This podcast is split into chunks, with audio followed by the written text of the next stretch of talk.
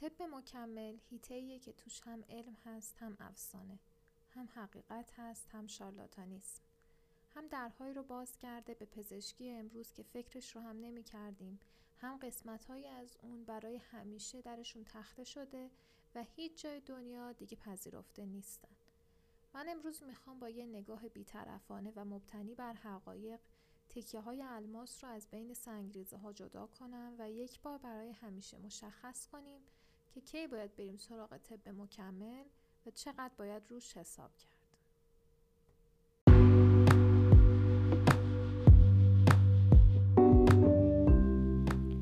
گاهی دونستن یک جمله باعث میشه چند سال دیگه آدم سالم تری باشیم یا حتی چند سال بیشتر زندگی کنیم. بین مردم فارسی زبان و دانش و اطلاعات روز دنیا تو زمینه سلامت و پزشکی یک فاصله زبانی و فنی وجود داره که باعث شده بازار اطلاعات غیر موثق و غلط روز به روز داغتر بشه. اینجا پادکست رادیو صحته و من دکتر مناکت خدایی متخصص طب فیزیکی میزبان این پادکست هستم و هدفم پر کردن این فاصله است.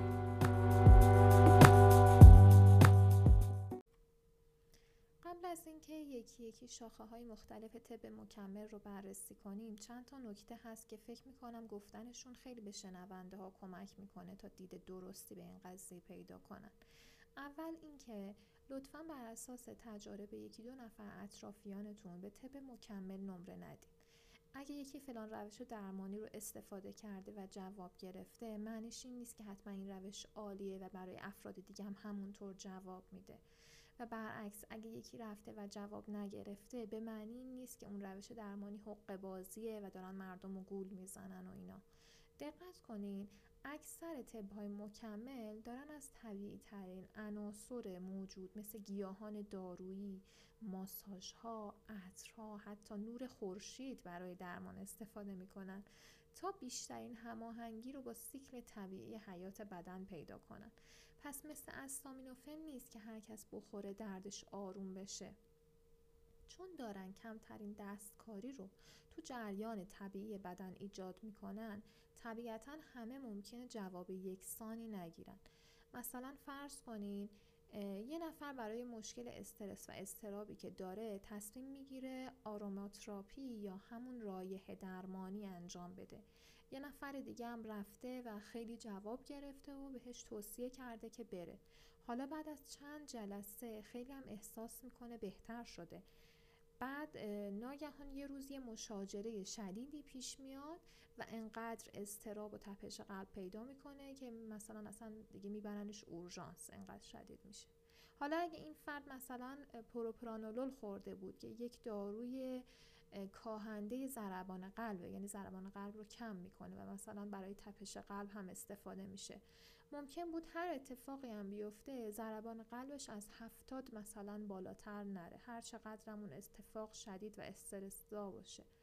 پس برای یه نفر دیگه که استراب نسبتا خفیفی داره و مثلا یه سری بالا پایین مختصر تو زندگیش پیدا می‌کنه ممکنه اون آروماتراپی کافی بوده باشه ولی برای غلبه به استراب شدید و اتفاقات روزمره خیلی استرسا ممکنه به تنهایی تاثیر مناسبی نداشته باشه.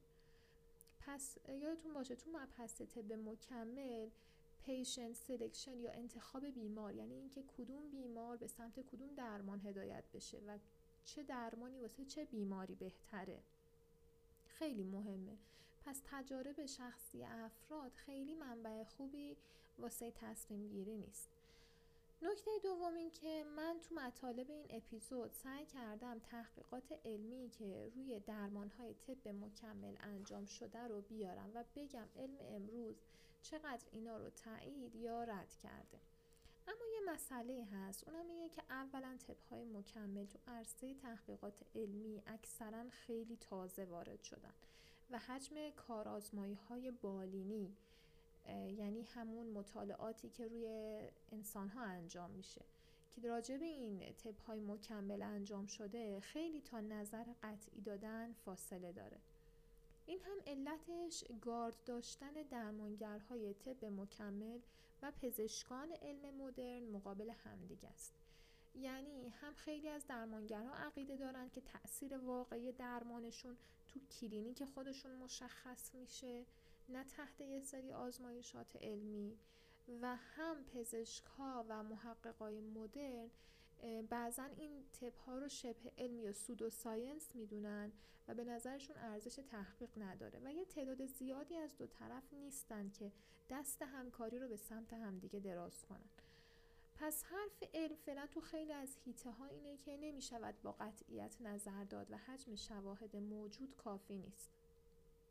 پس من از شواهد علمی موجود تا اینجایی که داریم اینطور استفاده می کنم که میگم مثلا کایروپرکتیک تو کدوم مشکلات و بیماری ها بهتر از بقیه جواب داده. و از اون طرف با توجه به مطالعاتی که انجام شده چه بیماری هایی بعیده که از این درمان جواب بگیرن. نکته آخرم این که مخاطب این پادکست فارسی زبانان سراسر دنیا هستند شما ممکنه یک سری از این تپ های مکمل رو جایی که زندگی می کنید اصلا پیدا نکنید یا کشوری که در اون هستین اصلا اجازه کار به یه درمانگرهای خاصی رو نداده باشه یا اصلا برعکس. خیلی راحت ببینید که در دسترستون هست. می‌خوام بگم اگر آخر این پادکست این سلسله پادکست ها در حقیقت چون فکر می‌کنم باید چند اپیزود بشه تصمیم گرفتین یکی از این هیته های طب مکمل رو امتحان کنید یادتون باشه اول برین سراغ اون درمانگرهایی که ترجیحاً مدرک معتبری دارن یا حداقل از فرد شناخته شده و معتبری یاد گرفتن. چون همه کشورها آمریکا و اروپا و ایران و آسیا و اینا هم نداره. واقعا خیلی کامل روی بازار کار تپ های مکملشون تسلط و کنترل اعمال نمی‌کنن. حالا یا نمی‌تونن یا نمی‌خوان. مثلا تو همین ایران خیلی هستن که با گذروندن یه دوره مثلا یکی دو هفته ای حتی شده کارگاه های چند روزه خودشون رو درمانگر طب سنتی یا طب سوزنی معرفی می‌کنن و شروع به کار می‌کنن.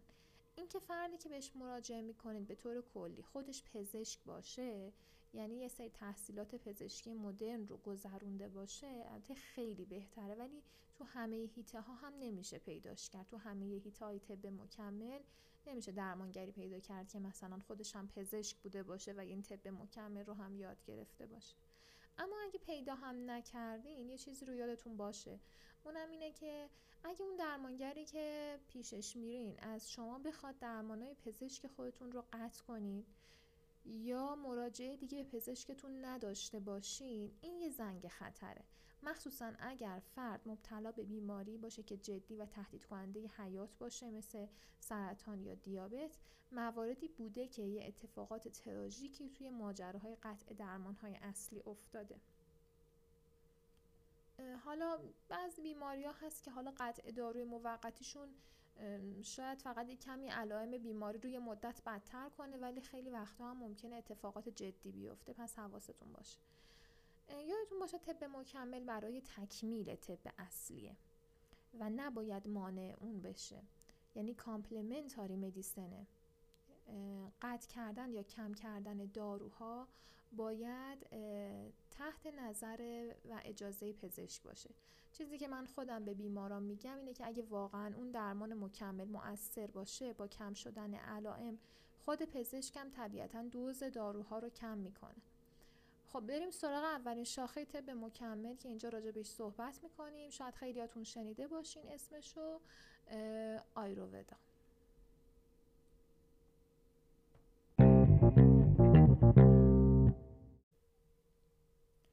آیروودا یا آیروودا به هر دو شکل تلفظ می‌کنن. در حقیقت همون طب باستانی و سنتی هندیا محسوب میشه و ریشش به سه هزار سال پیش برمیگرده. مثل اکثر تپای باستانی به تعادل در غذا خوردن، خوابیدن و فعالیت تاکید داره و باز مثل اکثر تپای سنتی اعتقاد داره به وجود یک سری عناصر پایه‌ای که همه موجودات رو تشکیل میدن و عبارتند از زمین، هوا، آتش، آب و البته یه عنصر پنجم هم دارن که این مخصوص خود طب آیرووداست و اون اتره. خب طبیعتا تعادل این عناصر باید برقرار باشه تا فرد ذهن و بدن سالمی داشته باشه و انرژی حیات یا پرانا که توی این تپ تعریف شده تو بدن جریان درستی پیدا بکنه. درمانگرای این تپ معتقد هستن به وجود هفت مرکز انرژی بدن یا چاکرا که این چاکراها در خط وسط از فرق سر شروع میشن تا انتهایی ترین قسمت ستون فقرات به ترتیب جلوی بدن قرار گرفتن و از نظر آیروودا هر کدوم یه بود روحی و روانی و یه بود جسمی بدن رو همزمان کنترل می‌کنن. و توی این قضیه با طب چینی مشترک هستن که ذهن و جسم رو جدا نمی‌دونن و عقیده دارن بیماری های جسمی و روانی با هم همراهی دارن. یعنی یه بیماری های جسمی و روانی خاصی با هم دیگه همراهی دارن و اگه اون بود جسمی درمان بشه بود روانی هم همزمان درمان میشه. چشم سوم که احتمالا خیلی ها شنیدین در حقیقت همون چاکرای دوم آیرووداست که بین دو تا ابرو قرار داره و عقیده دارن اگه این چاکرا باز باشه مثلا فرد حس ششم قوی پیدا می‌کنه و یه پیشاگهی درونی نسبت به وقایع و آدم ها داره. این همون بود روانیشه که کنترل می‌کنه. خب به جز چاکراها تو آیروودا یه کانال هایی تو بدن تعریف شدن که انتقال دهنده مایعات حیاتی هستن و یه تعریف خیلی مشابهی با همون عروق خون و لنفاوی دارن. میگن اختلال جریان. یا مسدود شدن این کانال ها عامل اصلی ایجاد بیماریه. و بنابراین سعی می‌کنن با انواع ماساژ ها و روغن های مختلفی که هین ماساژ استفاده می‌کنن این انصدادهای نسبی رو برطرف کنن. علت این که خیلی از بهترین اسپاها و ماساژورهای دنیا تو جنوب و جنوب شرق آسیا پیدا میشن هم احتمال ریشه تو همین طب آیروودا داره. به جز ماساژ تو آیروودا از دروش های درمانی دیگه هم استفاده میشه. یکی تجویز یه رژیم های خاص غذایی برای بازگردوندن تعادل هست. به علاوه ورزش تجویز میشه به طور خاص. ورزشی که همتون هم احتمالا شنیدین یوگا هست. البته تاثیر یوگا الان توی طب امروز هم روی مشکلات مشکلات زیادی مثل خواب و استرس بررسی شده و خیلی موثر بودنش هم ثابت شده. حالا باز جلوتر راجبش بیشتر صحبت می‌کنیم. فقط همینجا یه پرانتز باز کنم بگم که راجب یوگا یادتون باشه چون خیلی مشتری زیاد شده الان. اگه کسی دچار مشکلات ستون فقرات هست مثل دیسک کمر و گردن اولا باید این وسواس بیشتری تو پیدا کردن یه مربی خوب به خرج بده و بعد هم قبل از اینکه شروع کنه جلساتش رو به مربی یوگاش بگه که موقع انجام حرکاتی که فشار به ستون فقرات میارن یه فرم ملایمتری رو به اون یاد بده و راهنماییش کنه که اون حرکت رو یه مدل ملایمتر انجام بده که فشار بهش نیاد.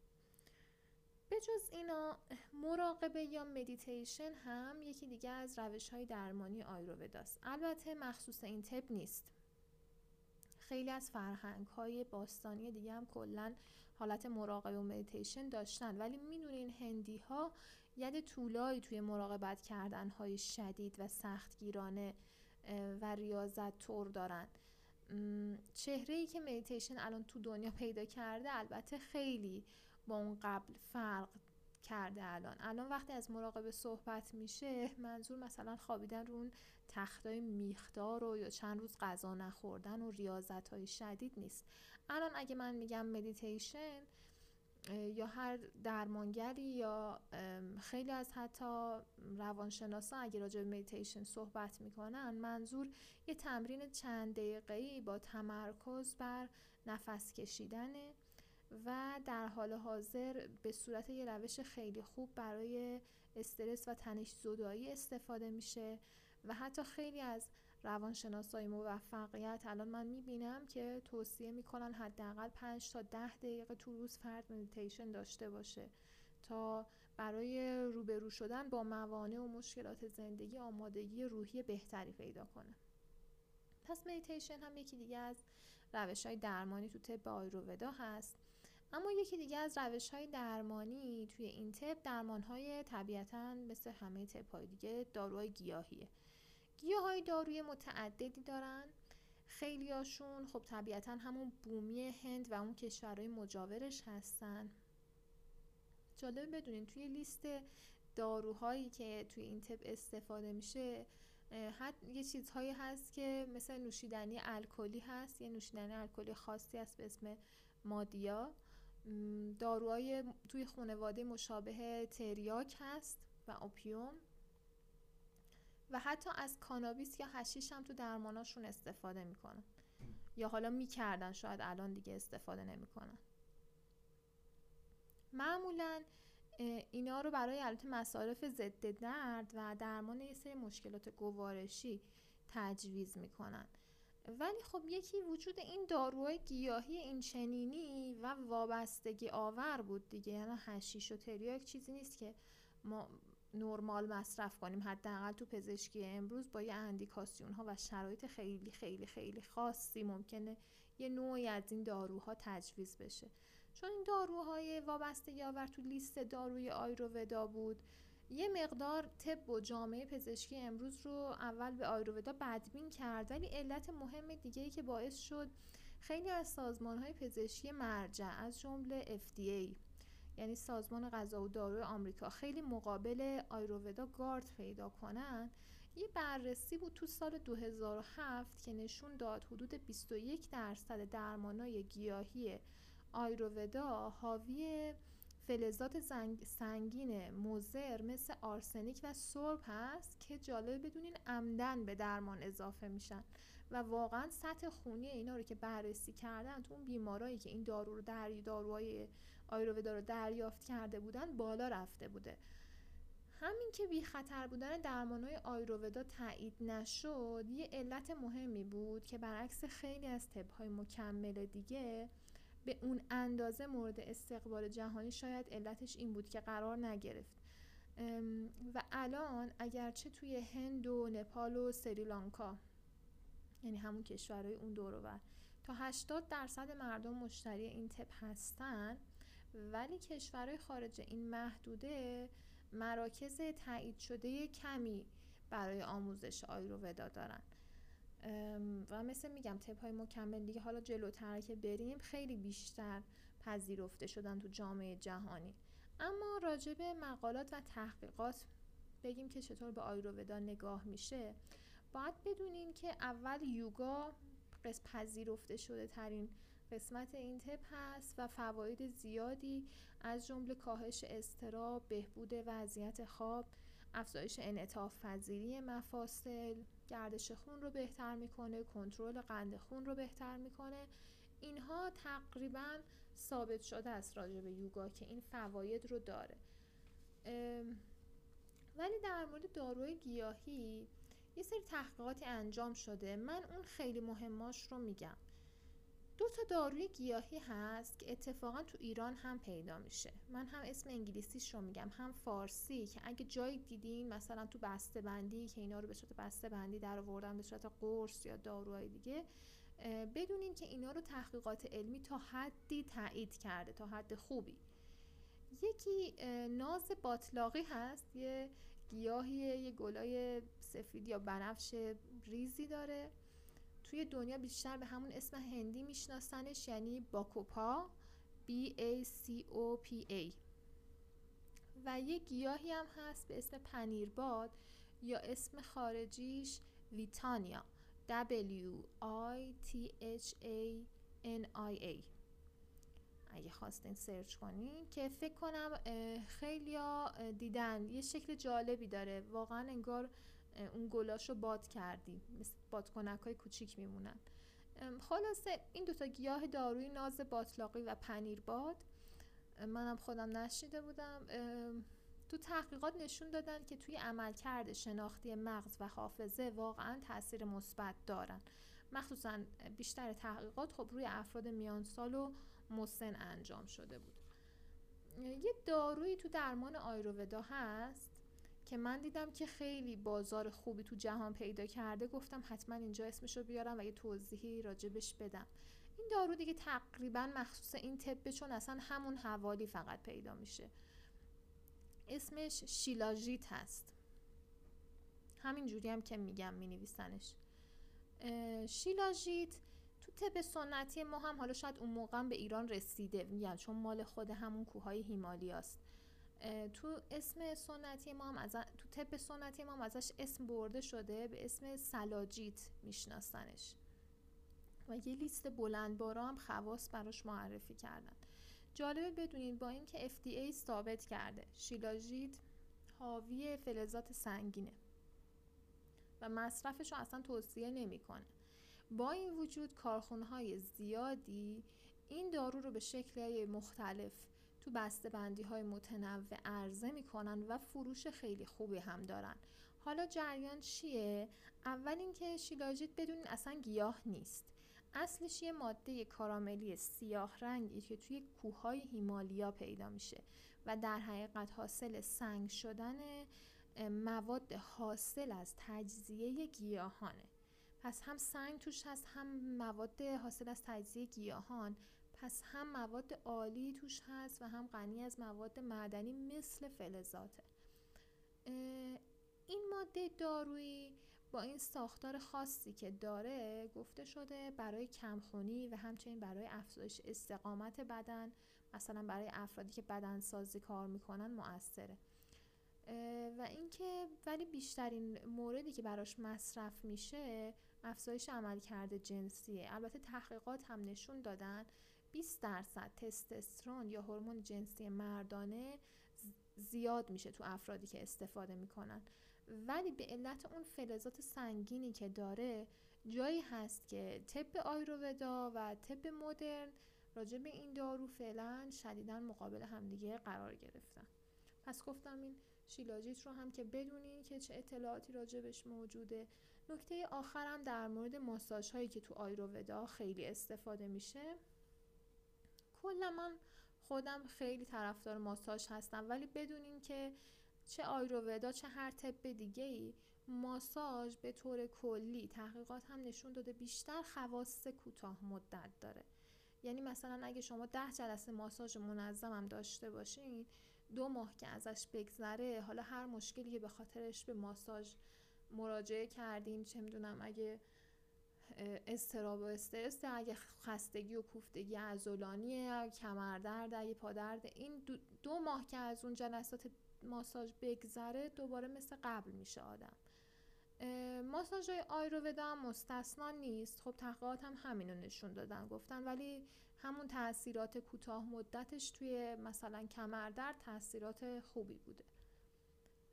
خب اینم اطلاعاتی بود که راجع به آیروودا داشتیم. من سعی کم زیاد. این بحث رو طولانی نکنم که حوصلتون سر نره مفیدترین چیزهایی رو که باید می‌گفتم راجع به آیروودا بگم خب بریم سراغ تپهای مکمل دیگه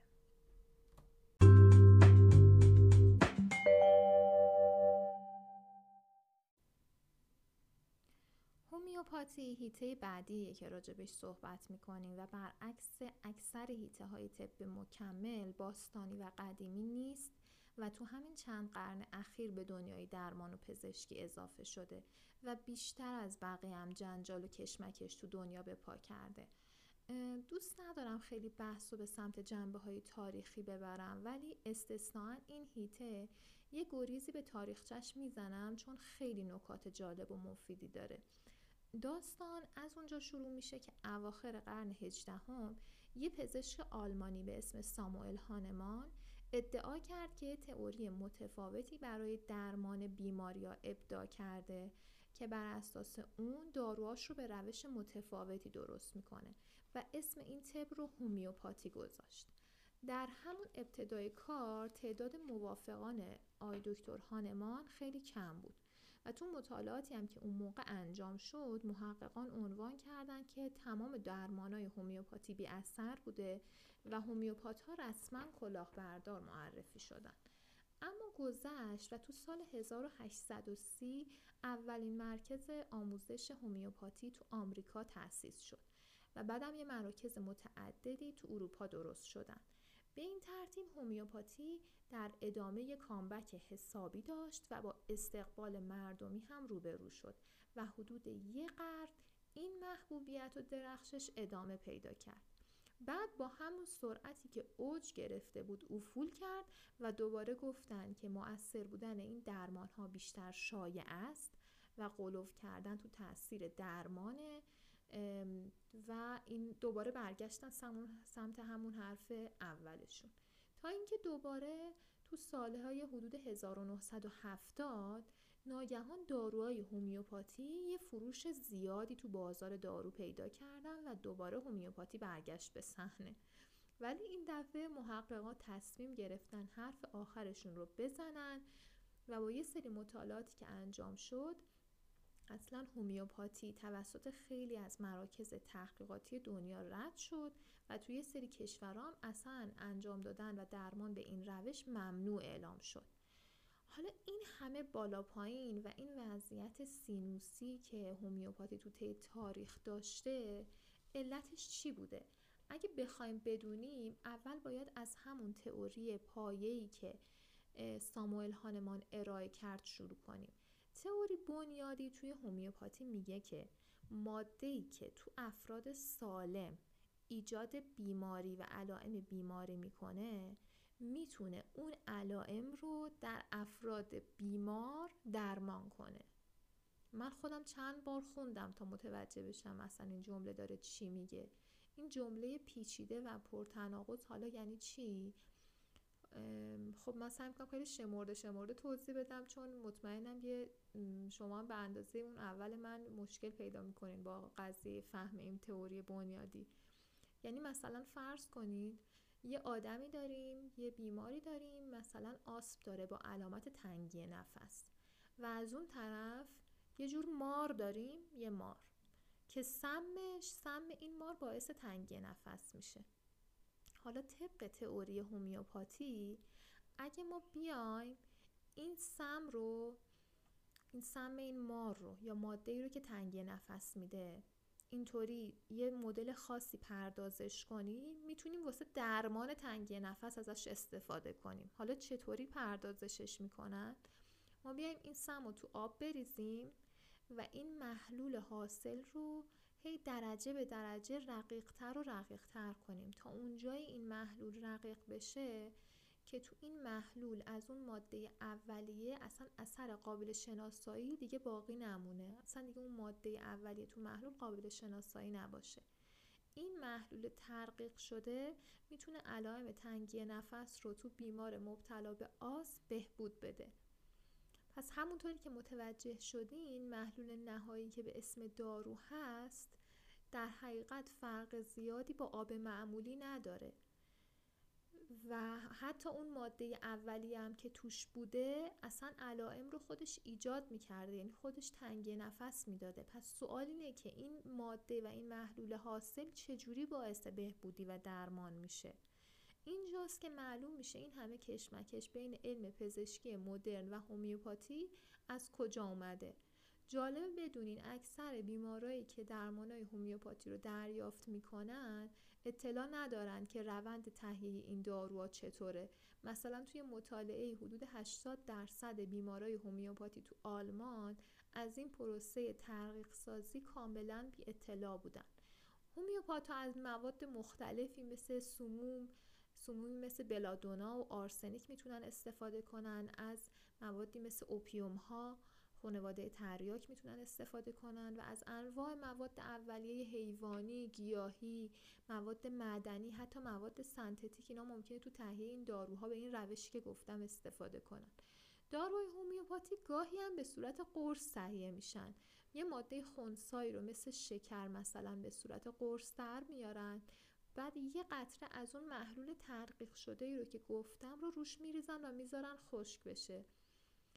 خب واقعا تعجبی نداره که محققان مقابل هومیوپاتی گارد گرفتن. یه پروفسور کالج لندن یه بار گفته هومیوپاتی یک فریب بیرحمان است. از این نظر گفته بیرحمانه که بعضا هومیوپات ها بیمار رو تشویق به قطع داروهای درمان معمولیش هم می‌کنن. از اون طرف دارویی میدن که منطقی نیست اثر درمانی داشته باشه. از اون طرف هم هومیوپات ها اینطور دفاع می‌کنن که اگه به کلینیک هومیوپاتی بیاین بیمارا رو می‌بینین که خیلی از درمانی که دارن دریافت می‌کنن و اثر بخشی اون رضایت دارن و در عمل هومیوپاتی مؤثره. همینطور میگن کی گفته که با هیچ منطقی داروی هومیوپاتی نمی‌تونه مؤثر باشه؟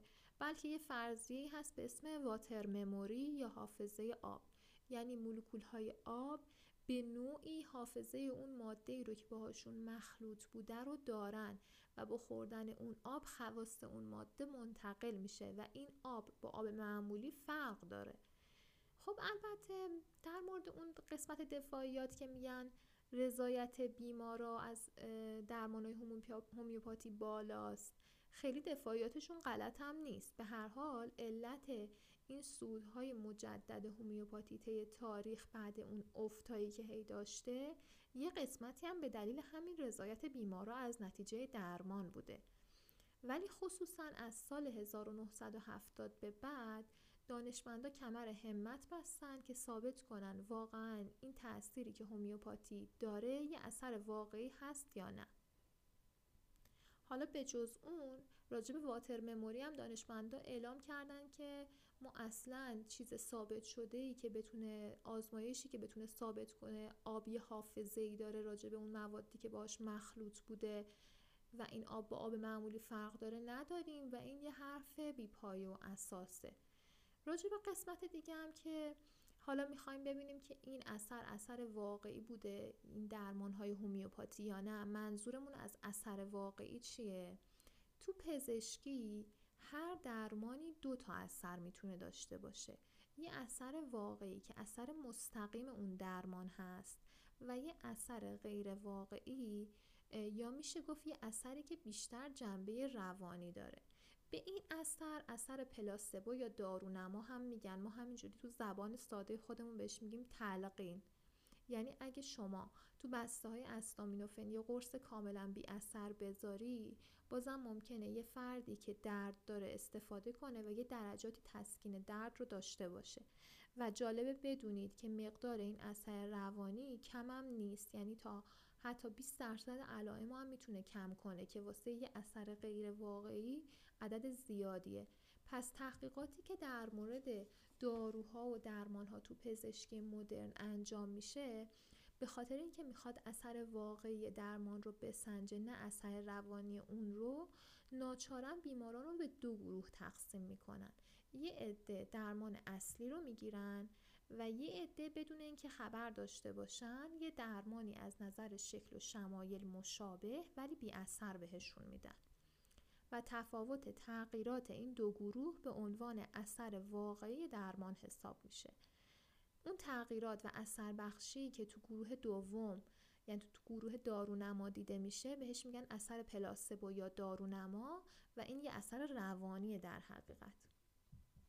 این دست کارآزمایی در مورد هومیوپاتی تو حجم زیاد انجام شد تا حرف آخر راجع به اثر بخشیش زده بشه. نهایتا سال 2010 یه مقاله معتبر از خیلی از این تحقیقاتی که انجام شده بود یه برایند کلی گرفت و عنوان کرد بر اساس مطالعاتی که روش تحقیق درستی توشون استفاده شده اثر درمانی در هومیوپاتی شناخته نشد. یه مطالعه مروری جدیدتر هم گفته که ممکنه یه مقداری اثر کم و جزئی داشته باشه. پس از این پیشتر نرفت هومیوپاتی تو دنیای علم مدرن.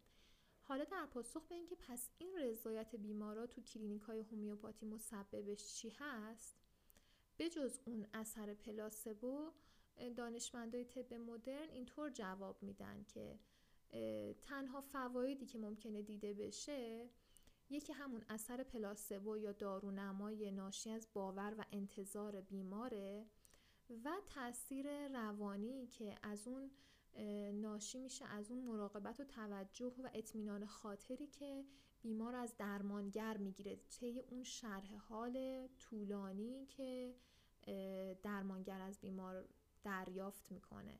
چون ویزیت هومیوپاتی خیلی ویزیت طولانیه در حقیقت. یعنی مثلا شما فرض کنین شرح حالایی که تو هومیوپاتی می‌گیرن همون سوال و جوابایی که بین پزشک و بیمار هست خیلی طول می‌کشه. تقریبا از همه چیز حتی مسائلی مثل مشکلات فرد تو کودکی هم سوال می‌پرسن.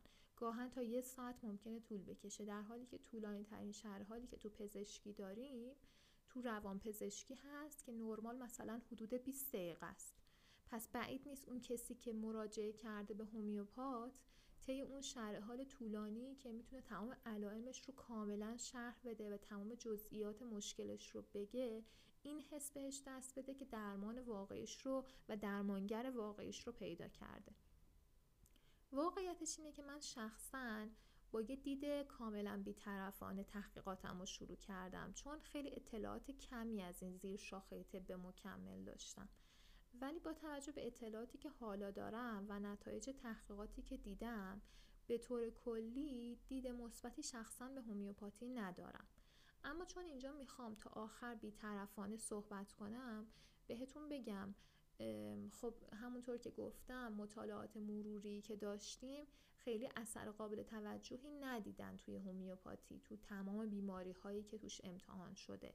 ولی اون مطالعاتی گفتن شاید توی بعضی مشکلات اثر داشته باشه اون اثر رو بیشتر تو زمینه های بیماری های تنفسی دیدن. مثل مشکلاتی مثل آسم یا یه سری عفونت های تنفسی مثل آنفولانزا. تو اینا بیشتر از بقیه دید مثبتی به هومیوپاتی وجود داره. واسه کسایی که حالا حتما می‌خوان این درمان رو امتحان کنن.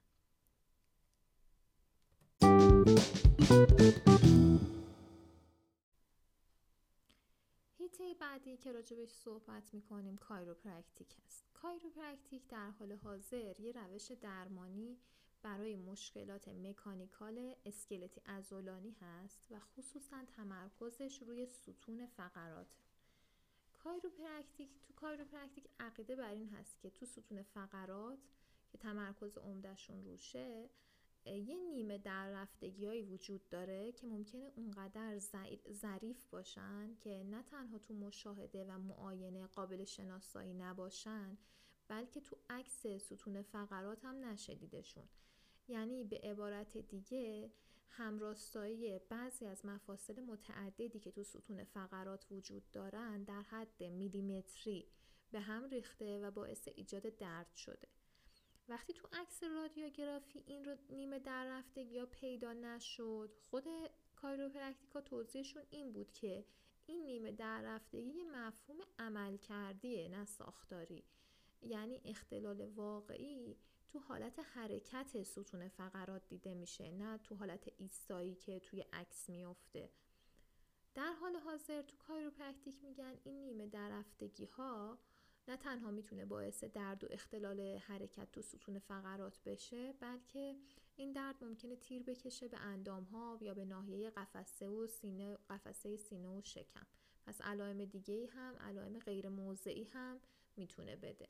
ولی وقتی که این طب تو سال 1890 ظهور کرد توسط یه آقایی به اسم آقای دکتر پالمر ارائه شد نسلهای اولیه کایروپرکتیکا پا رو از این فراتر گذاشته بودن و می‌گفتن نه تنها اون ناهمراستایی تو ستون فقرات باعث مشکلات و دردای اسکلتی میشه حالا چه موضعی چه غیر موضعی بلکه از طریق سیستم عصبی می‌تونه منشأ یه سری بیماری های داخلی باشه مثل مثلا سندروم روده تحریک پذیر یا همون IBS و یا مثلا آسم. و مانورایی که راستای ستون فقرات رو برمیگردونه رو درمان اون بیماری داخلی هم اثر می‌ذاره. البته الان این تفکر خیلی طرفدارش رو از دست داده. حداقل می‌دونم تو ایران کایروپرکتیکا خیلی با این دیدگاه بیماری های داخلی رو درمان نمی‌کنن. ولی تو بقیه جاهای دنیا هنوز یه درمانگرایی معتقد به این قضیه وجود دارن. کایروپرکتیکا می‌تونن برای درماناشون از درمانهای دستی و یه سری مانورا استفاده کنن. درمانهای دستی یا manual therapy انواع مختلفی از فشارها و کششهایی که درمانگر با دست به ستون فقرات یا مفاصل وارد می‌کنه. مثلا باعث افزایش انعطاف این مفصل میشه یا بافتایی که سفت شدن و حرکت مفصل رو محدود کردن تا حدی آزاد می‌کنه با اون فشارهایی که میده. مانورها هم که یه قسمت عمده کار کایروپرکتیک هاست و بیشتر اون قسمت تخصصی شونه خیلی ساده که بخوام بگم یه مدلش مثل همون قولنج شکستن هست. به زبان علمی به این مانورای اینچنینی manipulation یا مانیپولاسیون هم گفته میشه. درمانگر اون قسمت ستون فقرات یا مفصل رو می‌بره به انتهای اون دامنه حرکتی که داره بعد با یک thrust یا وارد کردن یه نیروی ناگهانی و لحظه ای thrust با TH باعث افزایش دامنه حرکتی یا جا اندازی یه نیمه در رفتگی میشه. معمولا هم یه صدای تقه یا یه کلیکی شنیده میشه تو حین انجام این کار. یه سری از کایروپرکتیک ها یه سری دورهای اضافه رو گذروندن و در کنار کارشون از درمانهای مکمل دیگه مثل طب سوزنی و هومیوپاتی هم استفاده می‌کنن. البته این بیشتر خارج از کشور تا جایی که من می‌دونم. اما بدونین چه تو ایران چه خارج از کشور کایروپرکتیک ها پزشک نیستن و نباید تشخیص بذارن. لطفا قبل از مراجعه به کایروپرکتیک حداقل یک بار به پزشک ارتوپد یا طب فیزیکی یا جراح مغز و اعصاب مراجعه کنید و تشخیص مشکلتون رو بگیرید یعنی با یه علامت درد خالی بدون اینکه علتش مشخص باشه و تشخیصش رو پزشک متخصص گذاشته باشه مستقیم به کایروپرکتیک مراجعه نکنید چرا؟ چون خود WHO هم اینطور بیان کرده که کایروپرکتیک اگر با مهارت و در جای مناسبش استفاده بشه به طور کلی ایمنه و خطر جدی نداره. مهارتش که با خود کایروپرکتیک هست ولی جای مناسبش یعنی اینکه پزشک تشخیص رو واسه بیمار گذاشته باشه. اگه کایروپرکتیک توی جای مناسبشه تو مریضی که مناسبش نیست انجام بشه می‌تونه عوارض متوسط تا شدیدی داشته باشه. مثلا یکی از عوارض اینه که طی مانورایی که کایروپرکتیک ها به ستون فقرات بیمار میدن یه دیسک بین مهره‌ای که به خودی خود شرایط خوبی نداره فشار بهش بیاد و دچار بیرون زدگی بشه. عوارض دیگه ی کایروپرکتیک هم که البته یکی دیگه خیلی نادره توی مانورایی که به گردن میدن بیشتر ممکنه اتفاق بیفته می‌تونه در حد سکته مغزی یا مرگ باشه. ولی همونطوری که گفتم این خیلی نادره. اگه بیمار برای کایروپرکتیک درست انتخاب بشه و اون موارد منع و محدودیت های مانورای کایروپرکتیک هم رعایت بشه و بیمارم تشخیص داشته باشه از قبل اغلب عوارض خفیف و موقتی در حقیقت. در حد سردرد یه احساس خستگی یا یه احساس ناراحتی توی همون موضعی که مانور دادن و این عوارض سبک دیگه. و اون موارد منع مانورای کایروپرکتیک رو که مثلا مثل پوکی استخوان هست نباید مانور داد ستون فقرات و یه سری بیماری های روماتیسمی و یه سری موارد دیگه هم خود کایروپرکتیک ها می‌دونن هم می‌تونین از پزشکتون سوال کنین. اما این نهایتا این که چه جاهایی توقع تاثیر از کایروپرکتیک بیشتر هست. مطالعات میگن که واقعا برای کمردرد معمولی یعنی کمردردی که علتش دیسک نبوده تاثیر داشته. ولی این تاثیر بیشتر از درمانهای دیگه ای که واسه کمردرد داریم نبوده. برای دیسک کمر حاد هم یعنی تو همون چند هفته اول تو دوره حاد بیرون زدگی دیسک موثر بوده. یه مشکل شایع دیگه هم گردن درد هست که یه مقداری تاثیر داشته ولی تاثیرش موقتی و کوتاه مدت بوده.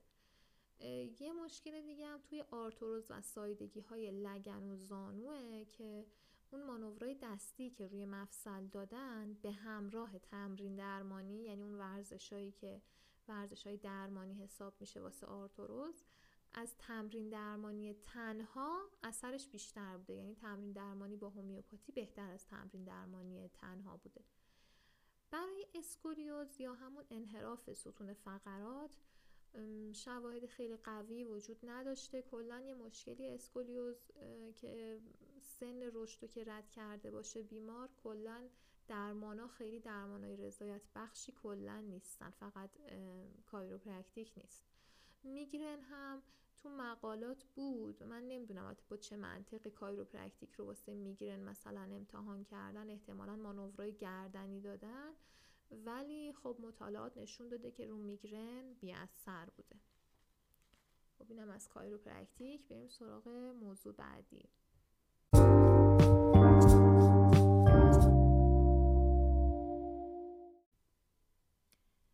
اما آخرین شاخه طب مکمل که امروز راجبش صحبت می‌کنیم naturopathy یا طبیعت درمانی هست. طبیعت درمانگرا به طور خلاصه که بخوایم بگیم اینطور نیست که مثل بقیه شاخه ها خیلی متد و روش اختصاصی و متفاوتی داشته باشن و روش های اختصاصیشون واسه درمان خیلی محدوده. بیشتر حرفشون اینه که کلا با طب مدرن و غیر طبیعی و غیر طبیعتی مشکل دارن و میگن روش های درمانی طب مدرن تهاجمی و سیکل طبیعی حیات بدن رو به هم میریزن. و ما اگه بیایم از روش های طبیعی برای درمان استفاده کنیم خود بدن قابلیت خود ترمیمی یا self healing داره و درمان می‌کنه خودش رو. اینا معمولا به جز داروهای شیمیایی حتی مخالف جراحی و واکسیناسیون هم بعضا هستن که این دیگه واقعا به نظر من تندروی حساب میشه البته. سال 1895 توی ایالات متحده یه آقایی به اسم بندیکت لاست این طب رو پایگذاری کرد و از همون موقع گفت که به جز طب مدرن همه چیز رو قبول داره و از آب درمانی، طب گیاهی، هومیوپاتی و تغییر سبک و عادات زندگی هم برای درمان استفاده می‌کنه. تو سالهای 1940 50 که پنیسیلین و داروهای دیگه توی طب مدرن کشف شدن اعتبار و ارزش طب مدرن یهو خیلی افزایش پیدا کرد و باعث شد که طبای مکمل کلا همشون از جمله نیچروپاتی به هاشیه برن و به هاشیه رونده بشن. ولی الان در حال حاضر نیچروپاتی یکی از شاخه های طب مکمله که خیلی رو به رشد هست و طرفداراش در حال زیاد شدنه. یه علتش هم قطعا این هست که از همه شاخه های دیگه کمک می‌گیره و خودشو محدود به یه سری روش خاص نکرده. اصلا به نظر من این طبیعت درمانی و این محدودیت رو به رشدی که داره نشون میده که اگه پزشک یا درمانگر دید خودش رو محدود به یه روش خاص چه جدید چه مدرن چه قدیمی نکنه نتیجه بهتری می‌گیره. نیچروپات های جدید از روش های دیگه مثل روان درمانی، رنگ درمانی، طب سوزنی، ماساژ و رفلکسولوژی هم برای درماناشون استفاده می‌کنن که حالا این رفلکسولوژی رو توی اپیزودهای بعدی احتمالا باید راجع بهش صحبت بکنیم. چون هیته کاریشون رو خیلی وسیع کردن و محدود به روش خاصی نیستن اصطلاحا بهشون پزشکان عمومی طب مکمل هم میگن. ولی به هر حال طبیعت درمانگرا هم یه روش های اختصاصی تری واسه خودشون یه روش های درمانی اختصاصی تری دارن. مثلا مواجهه با عوامل طبیعی مثل نور خورشید رو هم یه روش درمانی می‌دونن. یا مثلا رژیم های گیاهخواری تجویز می‌کنن یا یه رژیم های پرهیزی خاصی تجویز می‌کنن مثل پرهیز کامل از الکل یا پرهیز کامل از شکر. و رژیم های fasting رو هم خیلی استفاده می‌کنن. که این رژیم های fasting یه سری برای اونایی که آشنایی ندارن یه سری رژیم هایی هست شبیه روزه گرفتن. منتها قوانینش ممکنه متفاوت باشه. انواع مختلفی داره تو بعضیاشون. مثلا میشه آب خورد تو بعضیا نمیشه.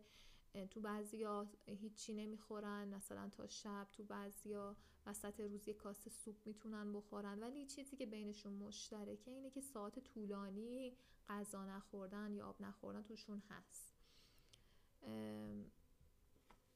و این رژیمای فستینگ که بهشون الان رژیمای سمزدایی هم میگن تو دنیا خیلی داره طرفداراش زیاد میشه. با اهداف لاغری یا اهداف درمانی خیلی شروع کردن و از این رژیم ها استفاده می‌کنن.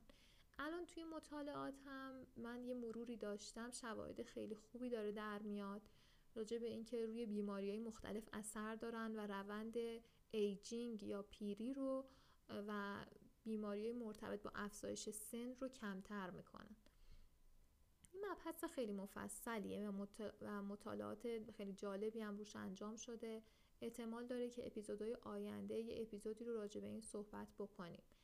به هر حال چیزی که تو این اپیزود حالا مهم هست نیچروپات ها هم از این روش از این رژیم های فستینگ و تجویز اونا استفاده می‌کنن. دو تا انتقاد به طبیعت درمانگران میشه.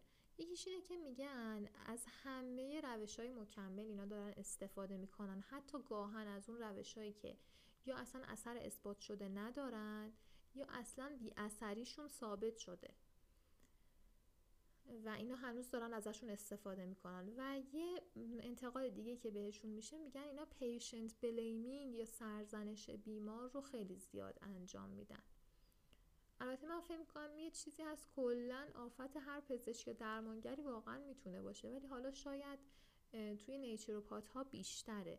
یعنی اینکه وقتی درمان درمانی که دارن انجام میدن جواب مورد انتظار رو نمیده یه جورایی تو patient blaming تقصیرها رو گردن بیمار میندازن که میگن یعنی حتما تو دستورالعمل رو دقیق انجام ندادی یا ناپرهیزی کردی که اینطوری شده.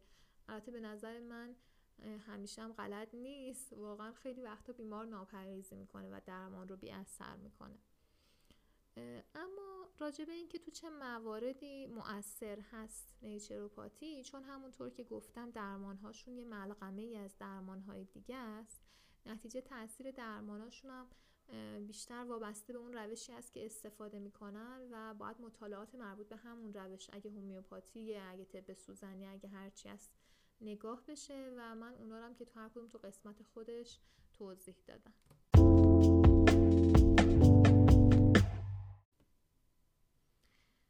خب عزیزان اولین قسمت از سری اپیزودهای طب مکمل تموم شد. من احتمال میدم حداقل دو تا اپیزود دیگه لازمه که بتونیم همه شاخهای طب مکمل رو پوشش بدیم.